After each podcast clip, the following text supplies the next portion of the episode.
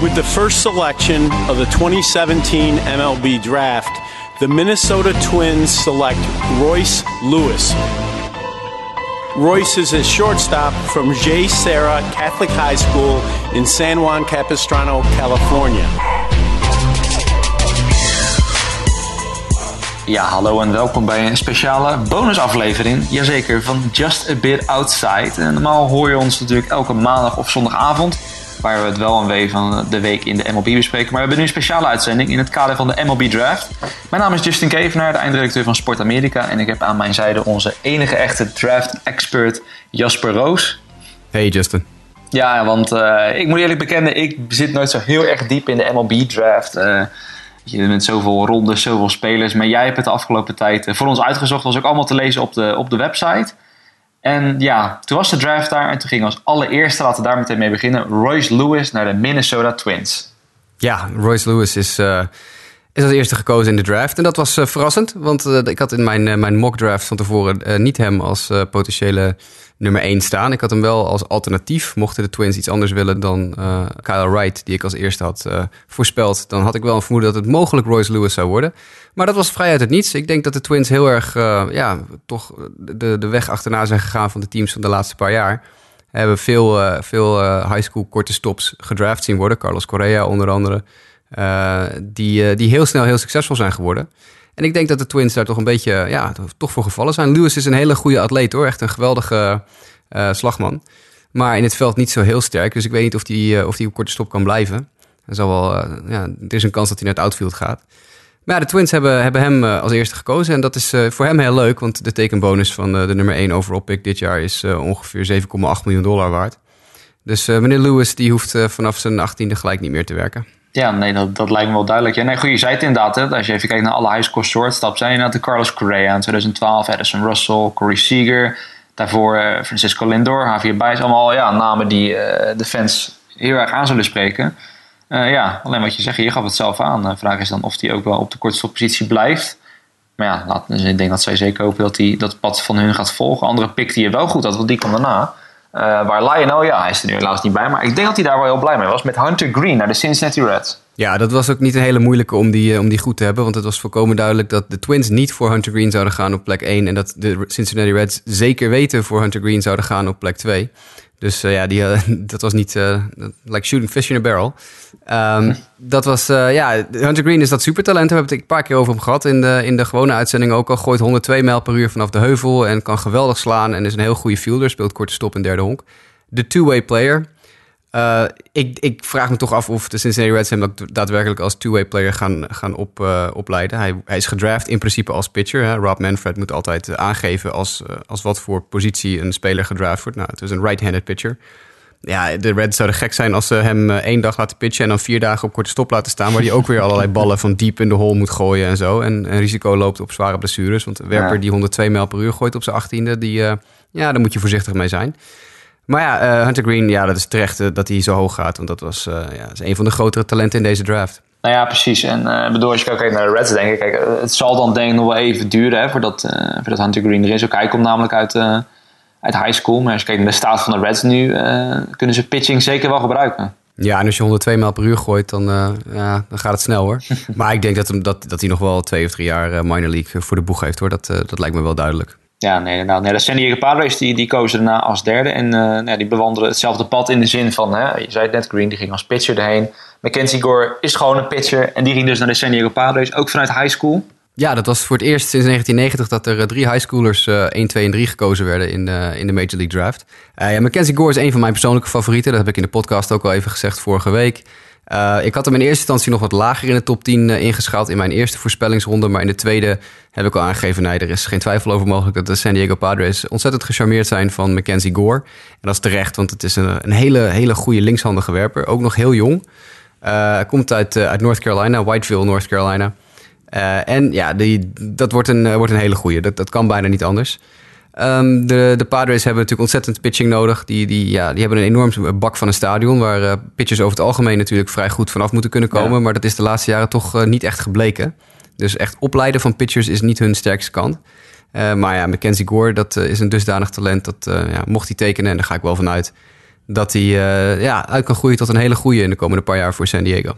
Ja, nou goed, je zegt het, hè? drie high school spelers achter elkaar. Dan de eerste die eigenlijk die reeks doorbracht, die kwam op nummer 4, Brandon McKay, een andere two-way player. Uh, van Louisville. Werd afgelopen jaar ACC Player of the Year, dus de conference waarin Louisville speelt. En dan nog Collegiate Baseball Player of the Year, dus die tenminste spelen. En die ging naar de Tampa Bay Rays. Ja, Brandon McKay is ook een uh, two-way player en ook een werper slash eerste hongman. En het opvallende is dat heel veel teams die geïnteresseerd waren in Brandon McKay hem eigenlijk zouden draften als een linkshandige werper. Alleen de Rays niet. De Tampa Bay Rays hebben hem gedraft als een veldspeler, als een eerste hongman, want ze vinden zijn knuppel te goed om hem uit de line-up te halen. Dus die hebben gekozen om Brandon McKay te draften als een eerste honkman. Hij is inderdaad ja, een geweldig honkballer. De ACC en de SEC, dat zijn de twee zwaarste conferences in college baseball. Dus als je in de ACC dusdanig goed mee kan als het Brandon McKay heeft laten zien in zijn college carrière, dan, ja, dan ben je een hele goeie. Dus ik, ja, ik ben wel gecharmeerd van deze pick. Ik denk dat de Rays dat slim gedaan hebben. Ja, nou goed, het is gewoon goed dat je het zegt. Je zegt net de ACC en de SEC zijn de twee conferences in het honkballandschap Waar je rekening mee moet houden, nou ja, laat nummer 5 toevallig uit de SEC komen, die andere conference, Vanderbilt.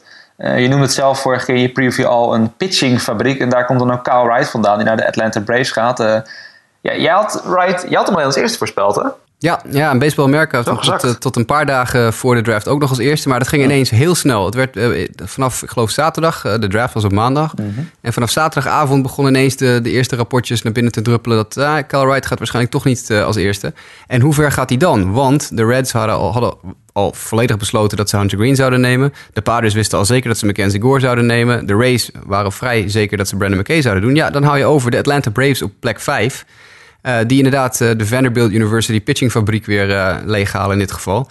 dat is ongelooflijk trouwens. Als je die lijst ziet van werpers die de laatste tien jaar of zo vanuit Nashville, waar Vanderbilt University staat, de majors gehaald hebben. We hebben het over David Price, Carson Fulmer, Walker Bueller, die nu bij Los Angeles zit, Tyler Beat, Sonny Gray, Drew Verhagen, Mike Miner, Casey Weathers. Dat is echt, dat, de lijst is echt heel lang. Dat is niet de minste, nee. Nee, de Vanderbilt Commodores die kunnen echt ontzettend goed met, met pitchers omgaan. Uh, en ik denk dat Wright dat ook uh, gaat lukken, want dat is gewoon een, een ontzettend gepolijste werper. Die moet uh, nog een klein beetje wennen aan de profs, denk ik, als hij er is. Maar die, dat gaat niet lang meer duren. En de Atlanta Braves, die hebben gewoon een geweldig minor league systeem. En vooral de pitching. Het is, er zit daar een pitching pipeline waar de honden geen brood van lusten. Ik geloof dat ze alleen al 12 of 13 top prospects hebben die pitchers zijn. Uh, als, als die oude jongens uit de rotation weg zijn, als de R.A. Dickies van de wereld en de Bartolo Colons met pensioen zijn, dan kunnen ze aan de lopende band nu supertalenten de majors inpompen. De eerste kwam afgelopen week al, Sean Newcomb. Die is al opgeroepen naar de Atlanta Braves. Maar er zitten er nog zeker een stuk of 10, 11, 12 achter die, nou ja, één of twee jaar verwijderd zijn van absoluut ace-schap in de majors. Dus uh, ja, slimme zet van de Braves. En ze hebben nu ja, eigenlijk Kyle Wright in de schoot geworpen gekregen. En daar zullen ze ontzettend blij mee zijn, denk ik. Ja, als Mets-fan boezem me dan natuurlijk wel een beetje angst in. Maar goed, hè, laten we hopen dat het nog even duurt voordat de Braves uh, het alweer oppermachtige jonge pitchers uh, de, de majors ja, dat, En niet alleen jonge pitching natuurlijk. Hè. De Braves hebben een ontzettend goed minor systeem qua infielders ook. Dansby Swanson begint eindelijk weer een beetje te slaan. Trouwens, uh, oud teamgenoot van Kyle ja. Wright. Dansby Swanson en Kyle Wright, allebei bij Vanderbilt vandaan. En, en Kyle Wright is, is een Southerner en is opgegroeid als een Braves-fan. Dus dat is ook altijd leuk als je naar een team gedraft wordt waar je als kind fan van was. Kijk, goed, ja, we hebben dus de, nu de eerste, eerste vijf gehad. Dat uh, was wel grappig en wel te vooraf even over. Dat, de, de, de, eerste vijf, dat waren een soort van de big five. Hè? Echt de vijf jongens waarvan ja, bijna elke ja, expert wel wist van... dat zijn de vijf beste, meest talentvolle... of in ieder geval de vijf die als eerste gekozen gaan worden. Ja, alleen de volgorde was onduidelijk. Dat, uh, dat is ook maar weer gebleken. Want zodra de Twins uh, roet in het eten gooiden... door ineens te verrassen door Royce Lewis te kiezen... dan is gelijk, ja, gaat de boel een beetje op de schop. Maar nee, dat waren absoluut de big, de big five. Ja, die, stol, die, die staken er bovenuit. Daarna werd het echt een beetje gok hoor. En dat, ja. ja. meteen bij pick 6 gebeurde dat al. Ja, precies. Ja, want daar, daar gaan we het al meteen over hebben. Austin Beck van de North Davidson High School naar de Oakland Athletics. Uh, ja, wat jij net aangeven vond je verrassend, hè? Ja, nou niet zozeer dat Beck hoog ging, maar wel dat hij naar de Ace ging. Uh, mm -hmm. JB Bukauskas, dat is een werper van de University of North Carolina. Die was toch echt wel behoorlijk uh, veel aan de Oakland Athletics gekoppeld. En ja, Bukauskas heeft de laatste twee maanden ja, een slechte start aan zijn college-seizoen gehad. En blijkbaar was dat genoeg om hem behoorlijk op de lijst te laten vallen. Want we komen hem nog lang niet tegen. En Austin Beck, die steeg juist weer heel erg. Want die heeft een workout gehad uh, bij de A's in het stadion. En nou ja, de scouting director zei daarvan van... Nou, die, stond, die jongen stond te slaan alsof hij een major leaguer was in ons stadion. Zo ver vlogen die ballen eruit. Ja. en dan ben je dus een, een high schooler die net van een, een zware ACL-blessure terugkomt. Um, Ja, ik had Austin Beck veel verderop in de draft pas gezet. En ik had al in mijn preview geschreven, hij gaat nooit zo ver vallen. Dat kan bijna niet. Hij gaat wel iets eerder. Maar ik had niet gedacht dat de Ace op 6, ja, die high school outfielder uit Lexington, North Carolina, zouden plukken. Nee, precies. Nee, goed. En, de, en daarna hebben dan op 7 en 8 uh, twee spelers van Virginia Cavaliers. Ook zo'n team uit de ACC. En ten eerste Pevin Smith. De Diamondbacks en Adam Hasty naar de Phillies. Nou ja, vooral die eerste, Mike van Dijk. natuurlijk wel bekend bij iedereen die naar de podcast luistert. Groot fan van de Diamondbacks. ja, die verwacht hier een werper. En daarentegen krijgt hij misschien een toekomstige concurrent voor Paul Goldsmith. Ja, we hadden het met Mike even over van tevoren. Van nou, wat, wat denk jij? En ja, we kwamen toch eigenlijk wel tot de conclusie... de Diamondbacks hebben pitching meer nodig dan veldspelers. Want die hebben jonge, goed betaalbare sterren... op, eh, op, eh, in, op verschillende infieldposities en in het outfield. Met AJ Pollock in het outfield, David Peralta in het outfield... Paul Goldschmidt, Jake Lamb, noem maar op. En pitching hebben ze niet zo heel erg veel van. Tenminste, niet goede pitching. Ja. Maar ja, die gingen de andere kant op. Uh, ja, Pevin Smith is een eerste hongman, een lefty eerste hongman, een powerhitter. Best wel een goede slagman. Uh, en, en ook wel terecht dat hij in de top 10 gaat, denk ik. Uh, maar ik vraag me af welke plek hij inderdaad bij de Diamondbacks gaat innemen. Hij komt uit college, dus ik bedoel, hij, is, hij is 21. Dus niet zo dat hij een 18, piepjonge 18-jarige highschooler is. Dat is dan weer niet het geval. Ik weet het niet. Ze hebben, ja, gek genoeg, de, de Diamondbacks hebben in de eerste drie of vier picks uh, alleen maar veldspelers gekozen en geen pitchers. Dus misschien dat ze de weg van de Cubs gaan bewandelen. De Cubs die hebben jarenlang, zijn op een gegeven moment achtergekomen, wij kunnen geen pitching opleiden. Dat kunnen we gewoon niet.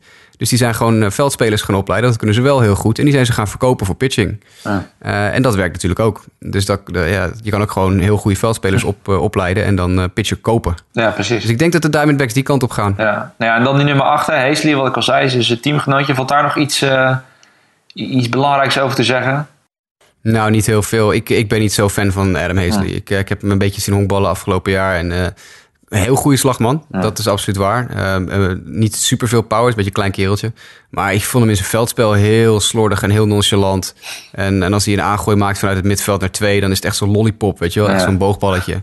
Nou, daar hou ik nooit zo van. Nee. Dus ik weet niet, misschien, ja, misschien wordt het wel wat, maar ik, dat is van de top 10 denk ik de speler waar ik absoluut het minst van gecharmeerd ben. Ja, nou, dan kom je nog eens terecht in Philadelphia, een stad niet heel erg vergevensgezind is. Nee, betreft, nee, uh, absoluut, ja. qua, qua, publiek. Uh, goed, daarna nog een college speler op 9. Dat is eentje waar je, uh, ja, kan ik wel vast zeggen, wat meer gecharmeerd van bent. Keston Hiura. Ja, van UC Irvine naar de Milwaukee Brewers. Ja, ja Keston Hiura, ja, dat is geweldig. Dat is een, een UC Irvine product. En uh, ja, Keston Hura is, is een, echt, een geweldig, echt een geweldig goede slagman. Dat is, dat is ongelooflijk. Het is een tweede hongman uh, die niet zo heel goed in het veld is. Hm. Maar echt een van de beste slagmensen in de hele draft.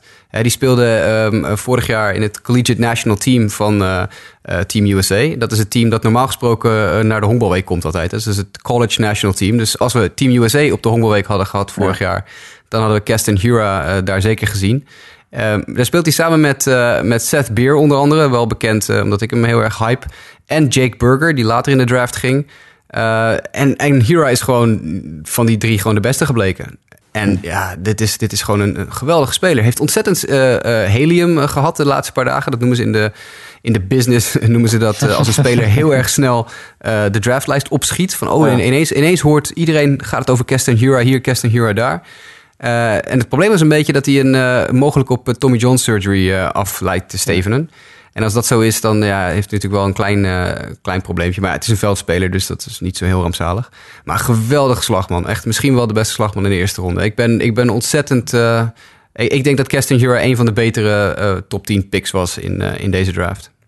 Nou, nou, de broers dus, uh, als we jou hiervan mogen geloven, goede zaken gedaan. Ja, hij heeft een hele goede Twitter-handle trouwens, uh, Keston Hier. Hij is uh, @castdaddy. Dat vind ik altijd wel... Kijk, dat, dat, is ook niet onbelangrijk. En daar wordt tegenwoordig ook grondig naar scout natuurlijk. Hè? Ja, dus absoluut. Dat, ja, zeker weten, ja. dat wij broers ook van, van hielden. Nou, de, de, Angels waren als volgende. Angels hebben we het in de reguliere uitzending al vaak over gehad. In, in de zin van, hè, farm system dat dringend hulp nodig heeft. in dit geval komt Jordan Adele erbij. Een outfielder, high school outfielder van de Ballard High School uit Kentucky... Uh, ja, gaat hij dat farm system goed helpen, denk je? Ja, dat denk ik wel. Alleen het, het, het risico wat je met Jordan Adele loopt, is dat hij nog heel rauw is, heel ruw. Hij is nog niet echt heel super gepolijst. Het, het, het, is een ontzettend getalenteerde jongen. Die in zijn high school, uh, op zijn high school niveau heel goed uh, gespeeld heeft. Alleen toen werd hij later op een iets hoger niveau geplaatst, een paar keer. Uh, en dan bleek hij toch heel snel toch wel overpowered te worden aan alle kanten. hij is nog heel jong, dus er kan van alles gebeuren. Hij, heeft, hij is echt de, zijn tools zijn through the roof. Hij, hij, hij kan ontzettend, hij kan uitgroeien tot een absolute superster. Eh, maar er is ook heel veel potentie omdat het fout gaat bij hem. Eh, omdat hij dan bijvoorbeeld niet de, de stap kan maken. Ja. Dus dit is, dit is eh, zo'n categorie speler. Als je een organisatie bent als de Angels, die echt niks gaat winnen voorlopig en een farm system heeft waar je ontzettend verdrietig van wordt, dan is dit wel het soort speler waar je een gokje op moet wagen. Dit is ontzettend high risk, maar heel high reward. Als het allemaal uitpakt zoals het moet, dan wordt dit een hele goede. Ja, nou ja, alleen wat je zegt, natuurlijk andere kant van de medaille is. Als je natuurlijk al zo'n zwak farm system hebt, kan je misschien ook voor iets meer, iets meer degelijkheid kiezen. Maar ja, goed, het is maar een beetje eh, welke richting je op wil gaan inderdaad. Ik bedoel, als Nou, het... dat, eh, dat doen ze dan in de rest van de draft. Hè. Dan gaan ze in de rest van de draft een beetje op safe eh, spelen. Ik, eh, ik, ik kan me wel voorstellen als je een club bent waar zo weinig is eh, om naar uit te kijken, dat je dan voor een speler gaat die echt, echt het verschil kan maken. En dat kan hij in potentie worden. Ja. Ja, goed, nou bij de volgende pick ga ik je wel een beetje in de gaten houden. Dat je niet eh, te enthousiast wordt. Want ja, toen waren de Chicago White Sox aan de beurt. En die gingen voor een derde rondman uit Missouri State. Jake Burger. En eh, ja, daar werd je heel erg blij van, hè? Ja, dat, dat verbaasde mij wel een beetje. Want ik, ik- ik eh, heb ook onder andere in mijn voorspelling eh, gezegd dat Jaron Kendall waarschijnlijk de speler was die eh, door de White Sox gekozen zou worden. Een, outfielder van Vanderbilt. Maar het, het bleek al vrij snel na de eerste paar rondes dat de White Sox een hele duidelijke strategie hebben gehad in deze draft. En dat is namelijk, we gaan voor jongens die eh, heel hoog slaggemiddelde slaan, een heel hoog on-base percentage slaan en bijna geen strikeouts eh, krijgen. Nou, dan valt Jaron Kendall al gelijk af, want die heeft een ongelooflijk strikeout probleem gehad de laatste paar maanden in college. Eh, en dan kom je uit bij Jake Burger. En op dat moment in de draft, op plek 11, waar we dan zijn bij de White Sox, is Jake Burger mm, waarschijnlijk de beste rechtshandige powerhitter die nog in de draft beschikbaar was. En een club eh, als de White Sox, die ontzettend eh, goed zijn in het opleiden van pitchers, maar niet in het opleiden van veldspelers. Ja, als je zo'n kans krijgt om een jongen als Jake Burger te grijpen. Ik kan, me dat, ja, ik kan dat verdedigen. En ik ben, wel, ik ben wel gecharmeerd van Burger. Er zijn wat, wat twijfels over zijn swing. Die schijnt wat lang te zijn af en toe. Uh, maar ja, dat hij heeft eh, ja, alle, alle dingetjes die de White Sox willen in een speler op dit moment heeft hij. Hij krijgt bijna nooit strikeouts. Hij krijgt vaak vier wijd. Uh, hij slaat home runs, hij slaat doubles. Hij heeft een hoog OBP.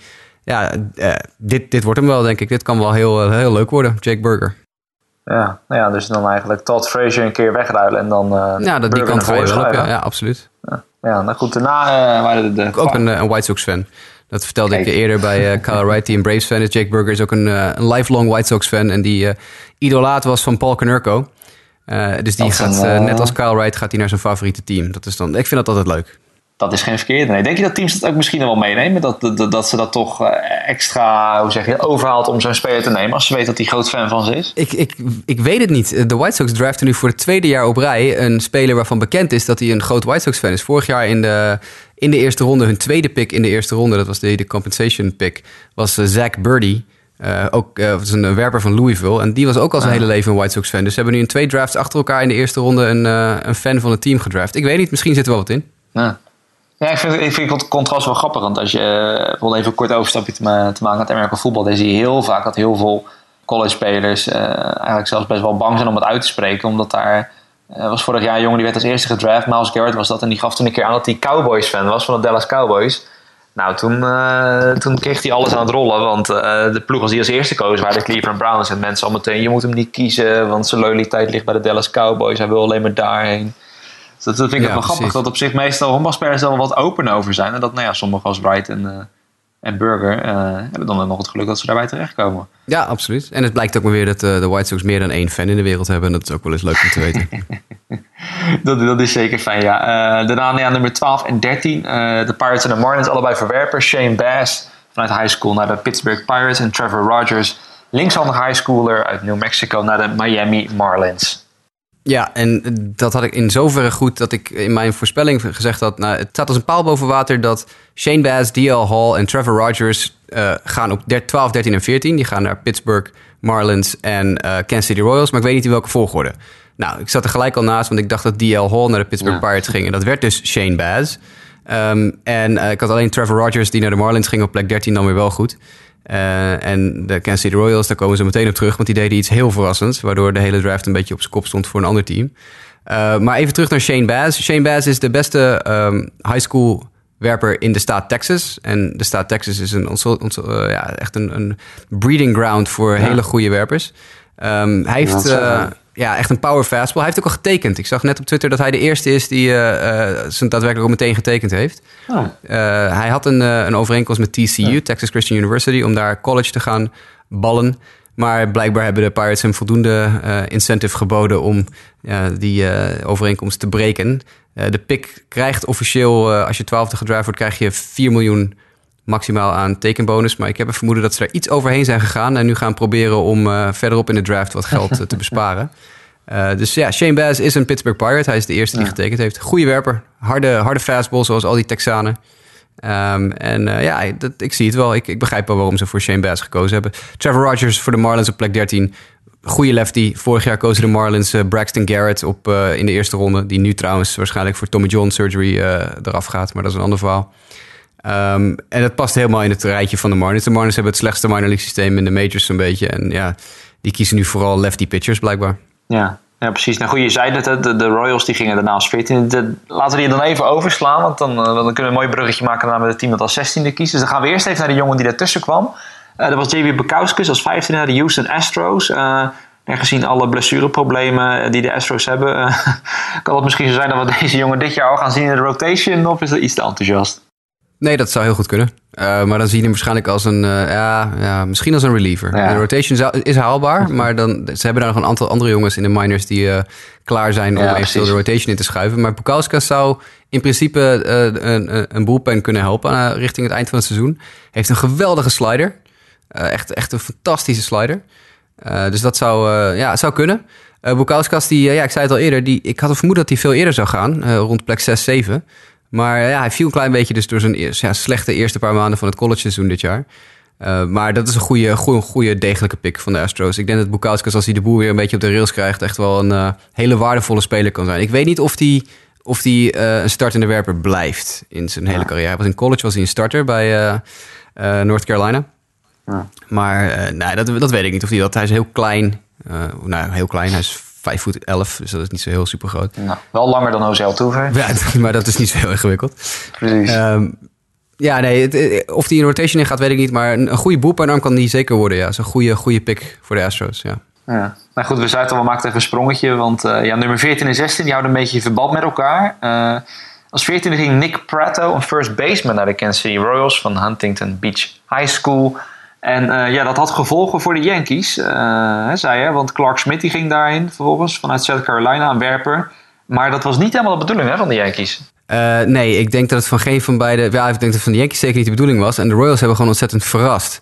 Want het was eigenlijk... Uh, werden de Royals alleen maar gekoppeld aan, aan pitching. Veel aan, aan Shane Baz. Nou, die ging dus al weg. Oh. Uh, ook aan, aan DL Hall een beetje, waar we later nog op terugkomen. En de Yankees, dat stond helemaal vast al. De Yankees gingen voor Nick Prato. Dat was in de business algemeen bekend. Baseball America had het, MLB.com had het, uh, SB Nation had het. Nou, als er één pick vaststaat, is het dat de Yankees voor Nick Prato gaan. En er was ook niet heel veel concurrentie voor Prato, dus dat ging allemaal wel goed komen. Nou, niet dus, want de Royals die, uh, hadden in één keer blijkbaar andere ideeën. En die, uh, die grepen Nick Prato, op zich een hele te verdedigen keuze, want Prato is een ontzettend goede high school slagman. ik, ik vergeleek hem in het artikel dat ik had geschreven een beetje met Eric Hosmer en Mike Mustakas. Hos, Hosmer vooral qua defense en Mustakas qua power. Uh, het is gewoon een hele goede slagman. Kan uitgroeien tot echt een hele goede. Doet, lijkt een beetje op die andere jongen die de, eh, de Yankees vorig jaar draften. Uh, Blake Rutherford. Dus voor de Royals is dit wel te verdedigen. Maar ik denk dat ze bij de Yankees toen een beetje in paniek zijn geraakt. Want die moesten natuurlijk, hè, de, de Royals draften op plek 14. De Yankees waren op plek 16 al meteen aan de beurt. Nee, die hadden ook echt maar een paar minuten om, uh, om de boel te regelen. nee. En uh, ja, de Yankees kozen inderdaad voor Clark Schmidt. Clark Schmidt is de, was de, de ace van de University of South Carolina. En, en Schmidt is geblesseerd. Schmidt die heeft een, uh, een zware elleboogblessure, heeft uh, Tommy John gehad. En echt ook maar, uh, ik geloof begin april. Dus echt twee maanden geleden heeft hij, is hij Tommy John heeft hij gehad. Dus die is er gewoon uit tot de volgende zomer. Oh. En Clark Schmidt die, die stond op het lijstje bij eigenlijk iedereen, ook in de top 200 van MLB.com. Dat hij zo ergens, nou halverwege de tweede ronde, of zo rond plek 49, 50... Dat was zo ongeveer goede value geweest voor Clark Schmidt. En in plaats van op plek 49 gaat hij even op plek 16 naar de Yankees. En dat is gewoon echt een, gewoon een grote fout eigenlijk. Uh, Schmidt is wel een goede werper hoor, maar ja, wel gewoon zwaar geblesseerd. En je weet gewoon niet, je weet nooit hoe een werper terugkomt van Tommy John. Dus die krijgt nu eigenlijk gewoon een plek 16 bonus, vermoedt men, voor het feit, ondanks het feit dat hij geblesseerd is. Nou moet daar één ding bij gezegd worden. Er is een verhaal inmiddels en daar zit wat in. En we, we gaan moeten kijken hoe dat zich gaat ontvouwen de komende paar uur. Want de draft is nog steeds bezig. Terwijl we op zitten te nemen is de derde dag van de draft uh, onderweg. uh, het schijnt dat de Yankees Schmidt gekozen hebben... omdat ze op die manier geld kunnen besparen. Hoe zit dat nou? Nou, je hebt... Uh, bonussen, die worden van tevoren ja. vastgesteld. Dus ieder team krijgt van Major League Baseball een x-bedrag uh, toegewezen. Bijvoorbeeld, nou, je mag voor 10 miljoen uitgeven tijdens deze draft aan spelers. En vervolgens wordt er aan elke plek waar een speler gedraft kan worden, wordt een waarde gehangen. We zeiden het eerder al even, Royce Lewis, de nummer 1 overall, die mocht ongeveer maximaal 7,8 miljoen dollar krijgen. Nou, de nummer 2, Hunter Green, 7,2 miljoen. Dan gaat het naar 6,7 miljoen, 6,2, 5,7. En zo gaat het steeds verder naar beneden tot je bij het minimum komt. En de rest van de draft zijn allemaal minimum bonus, jongens. Ja. Nou, je kan dus, als je wil, proberen een speler te contracteren voor minder dan de bonuswaarde is. Nou, dat lukt je natuurlijk niet als je een jongen van iedereen zegt van nou die gaat als nummer 2 ja. uh, en je draft hem als nummer 2. Dan kan je niet zeggen, oké, okay, ik bied jou maar de helft van je bonus. Want dan zegt de jongen, ja, doei. En dan ga ik nog wel een jaar ergens anders honkballen. En dan kom ik volgend jaar in de draft wel terug. En dan krijg ik van een ander team meer geld. Maar je kan het wel doen met spelers die dus, zoals Clark Schmidt... die bijvoorbeeld ineens door omstandigheden een heel eind vallen in de projecties. Dus Schmidt die viel van plek pak een beetje 15 naar plek 50 in de projecties. En als hij dus gedraft werd in plek 50, is die bonus echt beduidend lager. Ja. Want het verschil tussen uh, plek 16 uh, en plek 50. Plek 16 is een bonusplek uh, van 3,5 miljoen dollar. En plek 50 is een bonusplek van 1,4 miljoen dollar. Dus is ja. de helft. Nou, het kan dus zijn dat de Yankees van tevoren even gebeld hebben met Clark Schmidt. Dat mag. Je mag gewoon uh, deeltjes proberen te sluiten vooraf met spelers. Dat doet, gebeurt in de ja. weken voor de draft, de dagen voor de draft allemaal. Het kan zijn dat de Yankees gezegd hebben tegen um, Clark Schmidt... Hoi, uh, je staat nu als 50 op de lijst. Dat betekent als je dan gedraft wordt dat je 1,4 miljoen krijgt. Wij draften jou als 16e, maar we geven je niet de, het volledige bedrag. We geven je niet de volle 3,5 miljoen. Maar in plaats van maar voor 1,4 miljoen geven we jou 2,5 miljoen dollar. En dat zegt Clark Schmidt natuurlijk. Nou, dat is meer, dat is een miljoen meer dan ik anders had gekregen. Dat doe ik wel. Ja. Nou, dan heb je van tevoren heb je een overeenkomst met zo'n speler van oké, okay, mocht het zo uitkomen dat je tot ons valt en we nemen je, dan doen we dat. Dan teken je dus voor, voor een miljoen minder dan voor je slot staat. Maar je tekent wel voor een miljoen meer voor jou dan dat je geprojecteerd was uh, als, uh, als bonus. Uh, en op die manier kunnen de Yankees dus een miljoen besparen, die ze eventueel drie rondes later aan een speler kunnen geven, die bijvoorbeeld zegt, nee, ik wil echt naar, vanuit high school naar college. Maar dan kunnen de Yankees zeggen, nou, dan bieden we jou een miljoen meer voor je bonus. en dan ga je niet naar college, maar dan kom je meteen voor ons honkballen. Ja. Nou, op die manier kan je dus een beetje klooien met dat geld. Dus dit, het zou kunnen zijn, het is een heel lang verhaal, maar het, volgens mij is het wel redelijk uh, helder hoe het zit. Ik, het zou kunnen zijn dat uitkomt dat de Yankees dat geprobeerd hebben. Ja, maar, ja, maar het is inderdaad wel goed, goed iets aangeven. Want het is altijd wel een apart aspect aan de, de MLB-draft. Die bijvoorbeeld in andere drafts van andere sporten sowieso niet aan de orde is. Omdat daar geen, uh, geen, geen highschoolers bij in beeld komen. Uh, ja, inderdaad het geld. Hè? Want ja, als je als highschooler heel uh, laag gekozen wordt, of, of lager dan je wil, dan kun je natuurlijk gewoon zeggen: nou ik ga naar college, ik speel me daar twee, drie of zelfs vier jaar in de picture. En dan kom ik terug en dan nou ja, kan ik hopelijk meer krijgen. En nou ja, dat is inderdaad wat je zegt wel een heel interessant aspect. En ja, het is ja, normaal associeer de Yankees niet echt met een beetje moeilijk doen met geld en dat soort dingen. Maar ja, in dit geval moet het wel. Het zijn de regels. Ja, ze, ze, ze, ze hebben, ja, ze hebben gewoon inderdaad zitten vast aan een, een bepaald plafond. Ze mogen er niet overheen. En je mag binnen dat, dat draftbudget mag je doen en laten wat je wil. Alleen je mag er niet overheen. Nee, precies. En dat is het interessante. We hadden het net over, over Shane Baz. Het, het, gaat nog wel uitkomen hoeveel zijn bonus is. Maar ik denk dat de Pirates behoorlijk diep hebben moeten, in de buidel moeten tasten. Uh, dus ik denk dat ze over zijn bonusslot heen gegaan zijn. Dat betekent ja. dus dat de Pirates vanaf dat moment de rest van hun draft picks minder moeten gaan bieden. Ja. Om ervoor te zorgen dat ze nog wel onder dat plafond blijven. Ja, nou, dat is wel, wel, wel interessant. Want er komt wel een heel ander stukje strategie bij kijken dan, dan enkel maar kijken. Ik vind die jongen goed en die jongen slecht. Dat is wel. Ja. Uh, Goed om dat even te hebben besproken. Um, dan als volgende. We hebben de, als 17 hadden de Mariners en als 18 de Tigers. Uh, kiezen allebei voor twee college spelers. Uh, Evan White van de Kentucky Wildcats naar de Seattle Mariners. En een eerste honkman.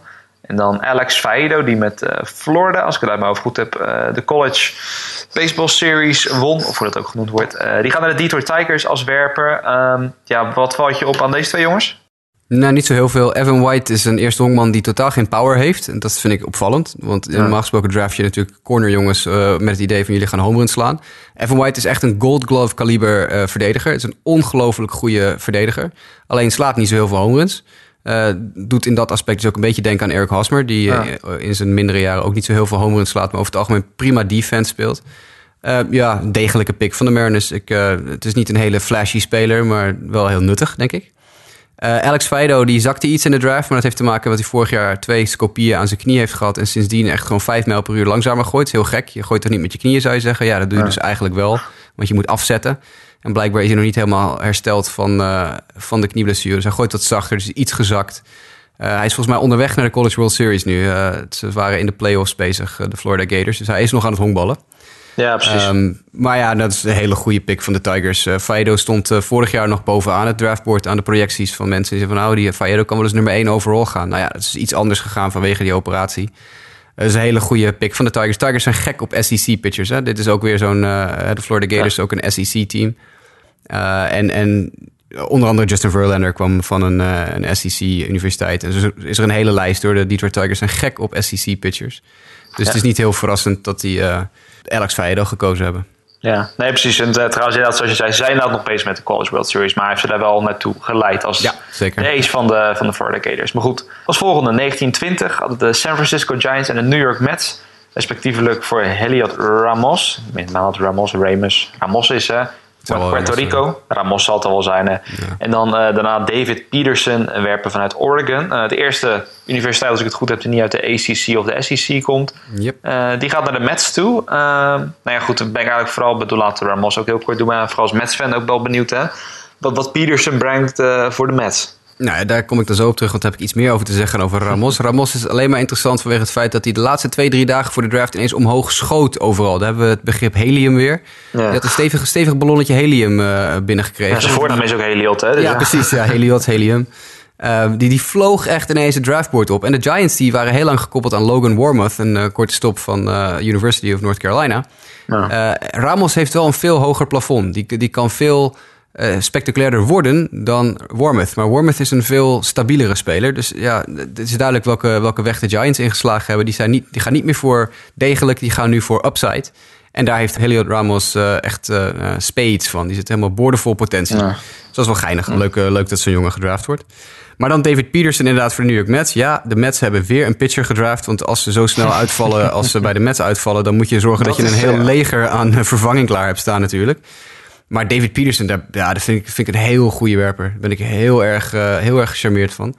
Uh, gooide eerder dit jaar nog 20 strikeouts in een wedstrijd. Nou, sindsdien schoot hij ook al een klein beetje omhoog uh, in, op de draftlijstjes. Want dat doen niet heel veel pitchers, ook niet in college. Maar ja, David is een linkshandige werper met een geweldig arsenaal aan pitches. gooit alles voor strikes, gooit een harde fastballs. Een hele, het schijnt ook een ontzettend sympathieke jongen te zijn.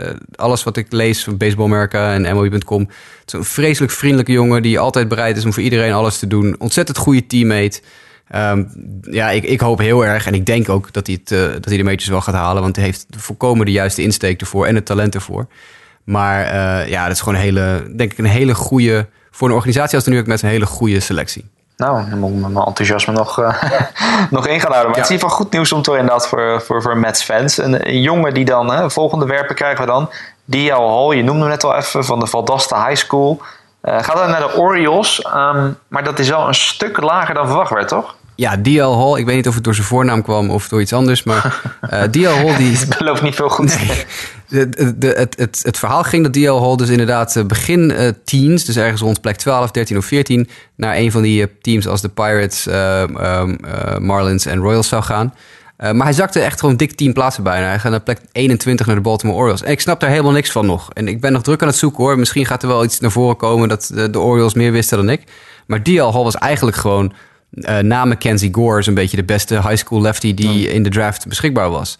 Nou ja, ik snap dan niet zo goed dat hij helemaal tot plek 21 valt. De Baltimore Orioles zullen daar waarschijnlijk geen boodschap aan gehad hebben. Die hadden zoiets van, mooi, dan nemen wij hem wel. uh, maar goed, dat, ik hou een slag om de arm. Misschien komt er wel iets naar voren. Misschien is hij wel geblesseerd of is er iets anders aan de hand. Uh, er lekken wel eens vaker dingetjes uit.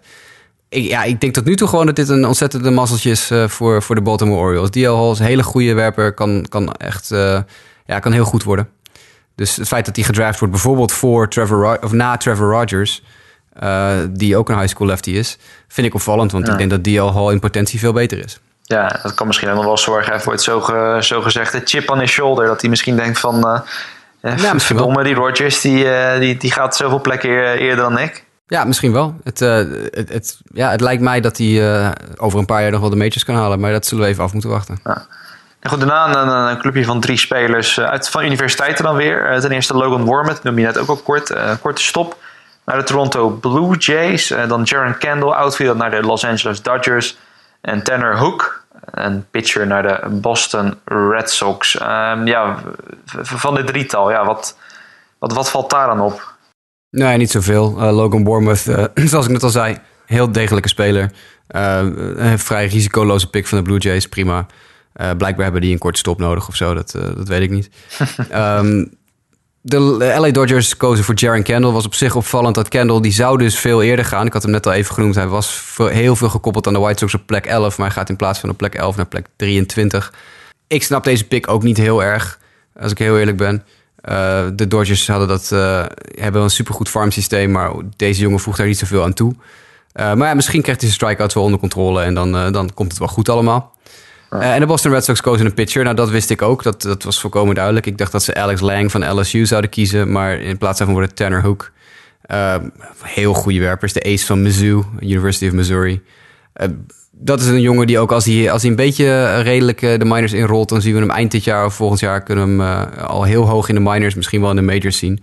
Hele goed, goede gepolijste pitcher. Ik, heel, heel degelijk. Ja, precies. Nou goed, voor nummer 25 nemen we dan wel even apart. Want dat is, uh, ja, kunnen we denk ik wel met recht een van de meer polariserende prospects noemen. Van, nou, zeg dat wel, ja. Van de MLB Draft. De naam is Seth Romero en hij zat op de Houston University uh, in, in Houston. Ik zeg, ja, benadruk even zat, want ja, want hij zit er niet meer op. En daar is een reden voor, hè. Hij gaat trouwens naar de Washington Nationals. Ja, nummer 25 Washington Nationals kiezen Seth Romero. Dat had ik ook goed voorspeld, maar ik was ook weer niet de enige. Want het is gewoon een hele logische pick. Daar kom ik zo meteen op terug. Uh, maar ja, Seth Romero, we hebben hem in de gewone podcast al een paar keer genoemd. Uh, is twee keer geschorst geweest van de University of Houston vanwege wangedrag. De laatste keer had hij een vechtpartij met een teamgenoot. En toen is hij weggestuurd inderdaad. Hij is uh, van de, het universiteitshonkbalteam afgetrapt. Zo van, nou ja, we hebben geen zin meer in je. Wat kan je ervan zeggen? Supertalent, linkshandige werper, gooit spijkerhard. hey, kan al zijn pitches altijd voor strikes gooien. Is gewoon een heel goede pitcher, maar het is gewoon een beetje een maloot. Het is gewoon, die jongen heeft gewoon een beetje, ja, die heeft spoken in zijn hoofd af en toe. Die, die, die draait helemaal door. Nou, dat is vervelend. Alleen aan de andere kant, ja, de uh, Washington Nationals hebben gewoon verschrikkelijk hard hulp nodig. Echt verschrikkelijk hard.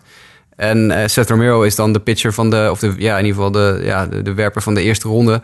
Die ik nog wel het snelst in de majors zie, uh, zie verschijnen. Want is gewoon, hij is gewoon heel erg goed. Alleen ja, het is een idioot. Dus ja, dat, dat houdt teams soms, soms een beetje tegen. Ja, nee, we hadden het laatst al toevallig in, ons, in onze groepsapp erover. Hoe lang zal het duren voordat hij met Bryce Harper, die ook toch wel redelijk uh, ja, ja, af en toe een, uh, een heet hoofd kan zijn, hoe dat dan met z'n twee gaat. Misschien, misschien wordt het wel beste vrienden en uh, wordt het een, een, dynamisch duo in, in Washington, zo gezegd. Ja, wie weet. Ja, ja, zou best kunnen. Het is, nogmaals, aan de, aan de hongerkwaliteiten ligt het niet. Als deze jongen, deze jongen moet gewoon even volwassen worden. Hij is nog vrij jong, hij is begin 20. Dus ja, daar zit, het, daar zit het hem in. Als hij volwassen wordt, kan het een super, super pitcher worden. Maar ja, je moet je, je, je boel een beetje op orde houden natuurlijk. Ja, dan gaan we nu naar de laatste twee officiële picks, voordat we dan nog bij de, de laatste drie uitkomen. Dan zou je kunnen zeggen, hè, zijn die niet officieel? Nee, dat zijn de compensatory picks. Picks die teams hebben gekregen omdat ze bepaalde spelers zijn verloren. Uh, de laatste twee officiële waren dan Baba Thompson bij de Texas Rangers, een outfielder van de McGill Tulane Catholic High School. Goeie naam. En dan als 27e Brandon Little, een pitcher naar de Chicago Cubs. Ja, ik heb niet zoveel te zeggen over deze jongens. De Bubba Thompson werd heel veel gekoppeld aan de Dodgers, maar die gingen dus blijkbaar liever voor Jaron Kendall. Uh, ik had, als ik de Dodgers was, had ik uh, Bubba Thompson gekozen niet Jaron Kendall. Maar ja, goed, het zij zo. Uh, en uh, Brandon Little vond ik wel opvallend. Chicago Cubs, dat is een, een, een linkshandige werper uit, uh, uit Bradenton, Florida. Speelde voor State College of Florida. en ik dacht serieus dat de Cubs hier voor Nick Allen zouden gaan. Maar Nick Allen die kukelde enorm ver weg. Die kwam uiteindelijk pas rond pick 81 weer bovendrijven. Cool. maar Brandon Little is wel een goede pitcher. Maar ja, ook weer zo'n ja, een weinig niet... een weinig zeggende werper. Ja. ja. ik weet niet zo goed wat ze ermee willen. Nee. Nou ja, goed, het geluk was dan, want daar komen we dan nu meteen bij, dat de Rangers en de Cubs nog twee keuzes wel daar vlak achteraan hadden. Want Toronto, Texas en Chicago hadden nog drie keuzes. Uh, er komt uh, nou ja, allereerst de Blue Jays verloren Edwin Encarnacion. De Rangers die verloren Ian Desmond en de Cubs verloren Dexter Fowler. En dat zijn nog van die spelers, daar, daar, daar, kan je dan een eerste keuze voor terugkrijgen. Dat gaat waarschijnlijk wel de komende jaren hebben. We hebben het geloof ik wel laatst over gehad in een podcast. dat dat misschien wel een van de zaken is die in de toekomst aangepast kan worden. maar goed, dat is zij, de hele andere discussie. 28e ging Nate Pearson naar de Blue Jays, een werper van Central Florida. Daarna Christopher Saisi naar de Texas Rangers, korte stop. En tot slot Alex Lang, nog een werper, dus zoals nummer 27, naar de Chicago Cubs.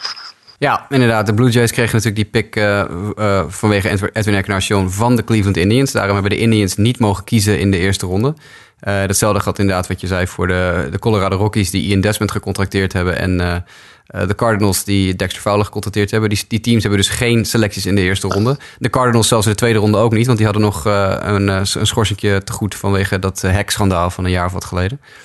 maar Nate Pearson inderdaad, de rechtshandige werper naar de Blue Jays ja, die gooit verschrikkelijk hard. Die gooit ook ruim 102, 103 mijl per uur. Zo. Misschien wel de, een van de dikste college fastballs in de draft van, van dit jaar. Um, maar daar is het ook wel zo'n beetje, heb je het ook wel zo'n beetje gehad. Want voor de rest, heel veel secundair speel heeft hij niet. Curveballs, sliders en dat soort dingen, dat, die moet hij nog even goed ontwikkelen. Maar de fastball ja. is er absoluut wel. De, ik, ik kan me helemaal goed in, indenken dat een, een team denkt van... nou, weet je wat, we nemen de gok, 102 mijl per uur, dat zie je niet zoveel. Kom maar door. De Rangers, dat was een redelijk verrassend. Ja, Chris, Chris of Chris, Christopher Saiz, ik weet niet hoe je het uitspreekt nog. Maar die, die, ja, die kwam echt uit het niets. Ik had ook totaal, toen die naam zag, ik moest eerst gaan uitzoeken wie het überhaupt was. Uh, high school korte stop, ook uit Florida. kan ik geen zinnig woord over zeggen. Ik, ik, ik begrijp niet heel goed waarom... Zal vast talent hebben. Ja, daar ga ik maar vanuit, anders draft je hem niet. Maar ik heb echt geen flauw idee. er schijnt dat hij behoorlijk wat powerpotentie heeft. Maar dat, ja, potentie is ook maar potentie. Het is een high schooler, dus hij heeft nog even de tijd. En dan inderdaad Alex Lang als laatste naar de Cubs. En ja, Lang had ik een stukje hoger staan nog uh, in deze draft. De, de, bij de Red Sox echt een strikeout koning van Louisiana State University, LSU, uit Baton Rouge. Ja, dat is een hele goede pick van de Cubs. Die, eh, nogmaals, ik had Lang veel hoger ingeschat dan uh, plek 30. Dus uh, dat, dat doen ze goed. Ja. ja. En goed, ja, en daarmee, dat, dat was dan eigenlijk de, de, de eerste ronde hè, die, we nu, die, die we nu chronologisch hebben hebben doorgenomen. Nou, we hadden het erover. Vandaag zijn ze weer bezig. In totaal er zijn... Uh, weet jij uit je hoofd hoeveel rondes ze zijn? Uh, naar mij, er zijn altijd oneindig veel in de MLB draft, maar... Uh, er zijn in totaal 40 rondes. Ja, want ik, ik, weet dat Mike Piazza, die is geloof ik ooit nog in, ergens gekozen. nog zelfs ja. bij de 40ste, toen ze nog meer... Klopt, ja, dat weet ik toevallig. Dat was in de 62ste ronde. Precies. Nou ja, toen, dus waren, dat, toen, waren, er inderdaad nog meer. Dat, nog iets meer. Dat, dat is ook altijd wel apart. Dat is ook een stuk meer dan, dan bij andere, andere, andere sporten. Maar goed, hè, MLB hoe de teams samen zijn gesteld met farm assistants zijn ook eenmaal veel groter, hebben veel meer ruimte voor spelers. Maar goed, ja, dan zijn natuurlijk altijd wat spelers. Dat is wel een, een, een common thing. Die wegzakken uit de eerste ronde. En die, die dan misschien wel heel erg ver wegzakken. Ja, maar wat zijn enkele jongens uh, die zo ver zijn weggezakt, maar waarvan je wel zegt van hè, hou ze in de gaten, want de talent is er wel echt. Ja, uh, Griffin Canning, -huh. de ace van UCLA. verbaasde mij verschrikkelijk dat hij zo ver viel. Die is uiteindelijk op plek 47 gedraft door de Angels. Terwijl ik hem al zo hoog had als plek 17 zo ongeveer. Hmm. Uh, dus uh, dat heeft, het heeft te maken met een blessure. Dat, uh, dat klopt. Er is wat, wat geruchten over een, een, elleboogprobleem bij Griffin Canning. Maar dat is wel echt een goede werper. Dus de Angels hebben daar behoorlijke steel mee gehad, denk ik. Sam Carlson ging uiteindelijk op plek 55 naar de Mariners. Die had ik ook in de eerste ronde geprojecteerd. ik geloof uit mijn hoofd naar de Cubs of zo. Of, of naar de Rangers, dat weet ik niet meer. Um, en ja, ik noemde hem net al even Nick Allen, die korte stop, die, uh, die van de plek 30 op de MLB.com top 100 lijst uh, zakte naar plek 81 naar de Athletics. Begrijp ik ook helemaal niets van, want Nick Allen is een, uh, echt een hele gewaardeerde korte stop. Dus dat zijn wel drie jongens waarvan ik denk, nou die moet je toch een beetje in de gaten houden in de zin van dat zijn, ja, wat je net ook al aangaf, jongens die misschien met een chip on hun shoulder kunnen gaan spelen. Zo van, ja. nou ja, ik heb wat te bewijzen nu, want ik ben veel verder afgezakt dan ik in eerste instantie dacht dat ik zou gaan. Ja, ja, precies. En dan verder, want je had ook een paar eventueel ruwe diamantjes nog genoteerd van, van, de, van de late rondes. Jongens die, uh, ja, waar we misschien inderdaad wel, die misschien wel op de juiste plek zijn gedraft, maar uh, waarvan je dan toch wel zegt van, nou, dat, dat kunnen ooit wel eens hele goede worden. Ja, er zitten er een paar bij. In de tweede ronde waren dat MJ Melendez van uh, Westminster Christian School. Dat is een, een catcher. Die is naar de Kansas City Royals gegaan. Uh, ik, eh, ik, ja, ik, ik ben wel gecharmeerd van MJ Melendez. Dat is, die is nogmaals die is op een plek gegaan, zo ongeveer. Dat klopt wel waar hij gedraft is. Hij is ietsje eerder gedraft dan die ingeschat stond zelfs. Maar dat, uh, dat zie ik wel zitten. Direct na hem op plek 53 werd Joe Perez gedraft door uh, um, de Houston Astros. Dat is een derde opman van Archbishop McCarthy High School. Ook Joe Perez ben ik wel... ja, dat, dat, ik zie het wel. Die heeft wel een, een postuur dat wel uit kan groeien tot een echte powerhitter. Um, dan heb je nog uh, Hans Kraus. Uh, Kraus, C-R-O-U-S-E. Dus niet uh, op zijn Duits, maar op zijn Engels. Die ging op plek 66 naar de Texas Rangers. Kraus was ook genoemd in connectie met meerdere teams uit de eerste ronde, maar zakte uiteindelijk dus naar het eind van de tweede ronde. en dan hebben we als laatste Evan Skook, of Skauk, dat is S-K-O-U-G, voor de mensen die hem even willen googlen. die viel ontzettend ver. Die, die was op MLB.com's top 200 lijst, stond hij ingeschat op, ik geloof, plek 48. En die is uiteindelijk op plek 207 gegaan. dat is echt een, ja, dat is echt gekelderd. Uh, de Chicago White Sox hebben hem gedraft. Het is een catcher, catcher van TCU, Texas Christian University. Uh, goede, goede universiteit ook. Uh, die, die viel echt gigantisch ver. Ik snap er helemaal niks van. Want Evan Scouk is echt een... ja, is, ik volg hem toevallig al een paar jaar. wel mooi dat hij naar de White Sox gaat natuurlijk in dat geval. maar ja, dat, dat is wel echt een... kan een hele fijne draftpick kan dat blijken. Ja, maar wel apart dan dat die, uh, dat is bijna 150 plekken. Ja, je, ik snap ook niks van. Wat je zakt, dan, dan, dan zou de haast wel zijn moeten denken, iets moeten zijn. Of er zijn 29 teams die aan het slapen zijn en niet wisten dat die, uh, ja, ik heb, dat die überhaupt ik heb geen idee. Ik heb proberen uit te zoeken. Er is niks, uh, ik heb niks gevonden, niks geks gevonden. Maar ik bedoel, het verschil tussen plek 48 en plek 207. Nou ja, de, de tekenbonus voor plek 207 is 200.000 dollar. En de tekenbonus voor plek 48 is, dat loopt nog in de miljoen.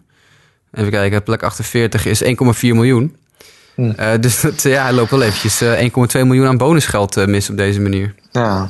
ja, maar goed, laten we hopen dan het ook voor jouw White Sox dat hij dat later natuurlijk terug kan verdienen. Ik bedoel, hè, als je maar de majors haalt en naar goed presteert, dan kan je dat te zijn tijd ruimschoots in gaan halen. dat is ook weer zo, ja. Ja, precies. Goed, hebben we een beetje alle, alle picks dan gehad. Uh, dat is natuurlijk heel erg lastig. Ik bedoel eigenlijk, ik vind het wel heel dapper dat je dit doet. Hè? Want ik bedoel, we kunnen dit bewaren en over vijf jaar terugkijken. En ja, ja hoe, hoe heel, dat, heel hard om, om gaan lachen, ja. Uh, en daarom is het natuurlijk ook altijd zo lastig om nu in eerste instantie te zeggen... Hè, dit team doet het goed en dit team doet het slecht. Eigenlijk kan je zeggen, doet bijna ieder team het wel goed... totdat uh, anders is bewezen. Maar als je dan toch zou moeten zeggen nu van hè, welke uh, de drie spelers, en dan mag je het nog opdelen in werpers en, en veldspelers. Wat zijn nou echt, laten we zeggen, de veilige keuzes? Spelers waarvan je wel durft te zeggen van eh, ze gaan misschien geen MVP's worden, ze gaan geen All-Stars worden, maar ze kunnen wel makkelijk tot hun weet je, 3 34ste mee op het MLB-niveau uh, als gewoon basisspeler of nummer 3 in de rotation, noem het maar op. Ja, nou laat ik het ietsje bijstellen. Ik denk dat ik, uh, ik kies voor spelers in dit geval die, uh, van wie ik denk dat ze de majors gaan halen, punt. Omdat ze gewoon net even iets meer hebben. Ik, ik, of ze tot hun 34e door kunnen, dat durf ik nooit ja, te zeggen, want er kan van alles gebeuren. Zeker maar ja, Keston, Keston Hura, de, de tweede honkman die we al noemden op plek 9 bij de Milwaukee Brewers. Uh, die is, je, voor de gein moet je even een keer een filmpje opzoeken van hem. Hoe snel zijn knuppel is. Dat is ongelooflijk. Als die gast staat te slaan, dat, zijn knuppel is echt gewoon een streep door je beeldscherm. Zo ontzettend snel. Nou, dat speelt overal. Als je zo snel met je knuppel kan, uh, kan slaan, ja, dan, dan kan je eigenlijk altijd wel succesvol worden. Dus Keston Hura zie ik zeker zitten. Uh, Austin Beck, de outfielder van de A's, die op plek 6 ging. Dat is gewoon een ongelooflijk talent. Het is bij high schoolers altijd een beetje de vraag hoe ze zich gaan ontwikkelen. Maar ik denk dat zijn talent wel echt buiten kijf staat. Um, en ja, er zijn er nog, er zijn nog een paar. Jake Burger, dat zie ik nog wel gebeuren. Uh, die is wat safer. Dat is meer van de categorie. Nou, dat, die, uh, die redt het wel. Um, ik denk dat Nick Prato bijvoorbeeld ook zo'n type speler is. Die ook gewoon zoveel contact maakt. Dat hij wel, uh, wel succesvol kan blijken. Um, dus ja, er, er, zijn er wel er zijn er een stuk of vier, vijf. Maar dat zijn de jongens die er voor mij nu op, op positiegebied echt uitspringen. Uh, en als je dan ook werpers hebt, dan, uh, nou, dan denk ik vooral Kyle Wright van de Braves op plek 5. We noemen hem wel even. Het is gewoon een hele degelijke werper met, uh, met goede, goede stuff. dat, dat zie ik wel gebeuren. JB Bukauskas noemde ik al. als hij de boel een klein beetje weer op de rails krijgt, dan is dat echt wel een, jongen die in de majors, als het niet als starter is, dan is het als reliever heel goed tevoorschijn kan komen. En ik, ja, ik noemde hem al even net, ik was heel enthousiast over David Peterson van de Mets. Uh, die jongen heeft alles. Die heeft het hele pakketje. Die heeft uitstraling, die heeft uh, talent, die kan, uh, is, is over het algemeen altijd fit. Dat, dat, ja, dat gaat ook niet heel lang door. Ja. Ja, goed. Ja, en daarmee begint dan eigenlijk het lange wachten. Want je zegt het met sommige jongens, sommigen zullen al snel komen. Bij anderen wordt het, wordt, het, heel lang wachten. Dat is natuurlijk het leuke. We hebben hier de, dat rijtje met 30 namen voor ons. En dan nog al die gasten die ons zijn gekozen. En ja, wie wordt hiervan, hè? als het even, even zo zeggen. Wie wordt de nieuwe Mike Trout bijvoorbeeld? Hè? Zit hier een eh, een potentiële all-star tussen slash MVP. En dat is natuurlijk het, uh, het mooie hiervan. En, en vooral bij het honkbal, nou, nog meer dan bij andere sporten, is het ja, soms heel lang wachten. Maar ja, ja, en soms komen ze ook uit het niets. Hè? Soms komen ze echt uit, wat je al zei, Mike Piazza, de 62e ja, ronde. En Piazza, Piazza is ook alleen maar gedraft omdat Tommy Lasorda zijn, uh, zijn godfather was, geloof ik. En toen, dat was een, uh, een gunst van de Dodgers staff uh, aan Tommy Lasorda. Van nou, weet je wat, dan draften we jou, jouw petekind wel. Eh, en die groeide uit tot eh, de allerbeste eh, catcher zo'n beetje aller tijden. Ja.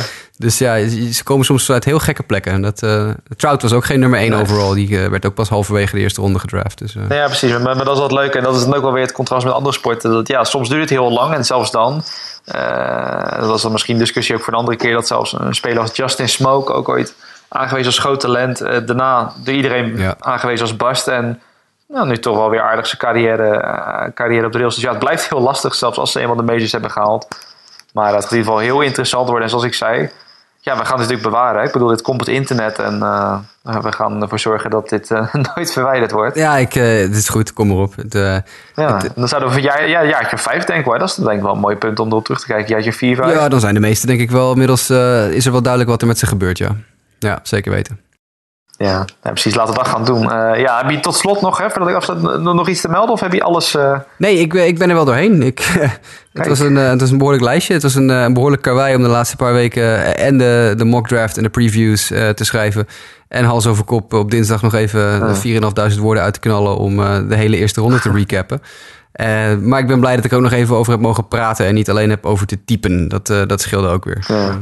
Ja, precies. Nou, dat is inderdaad voor de mensen, stel de- dat ze dit hebben gehoord, maar dat ze misschien nog een keer of eh, ook weer terug willen lezen. Inderdaad, je zegt even net al aan, je had ook op Sport Amerika een, een korte recap eh, van alleen de eerste ronde, als ik het goed heb. Hè, was dat, eh, Ja, kort was hij niet, maar het was wel een recap van de eerste ronde. Nee, Ja. precies, precies, precies. Met wat, wat extra toelichting bij bepaalde picks. En wat video's inderdaad. Hè. Dus stel je wilt wat video's zien van bepaalde spelers die naar je team zijn gegaan, dan kun je dat daar gewoon terugvinden. En dan ga ik daar maar afsluiten, Jasper. Ga ik jou hartstikke bedanken. Eh, Yes, ja, ook ik weet niet of we elkaar het weekend weer spreken. Jij bent de, sowieso wel. Het is al een beetje kijken hoe onze schema's op elkaar aansluiten. Maar goed, één van ons twee zal er zaterdag of zondag wel zijn. Dat denk ik is ook een ja. zekerheidje.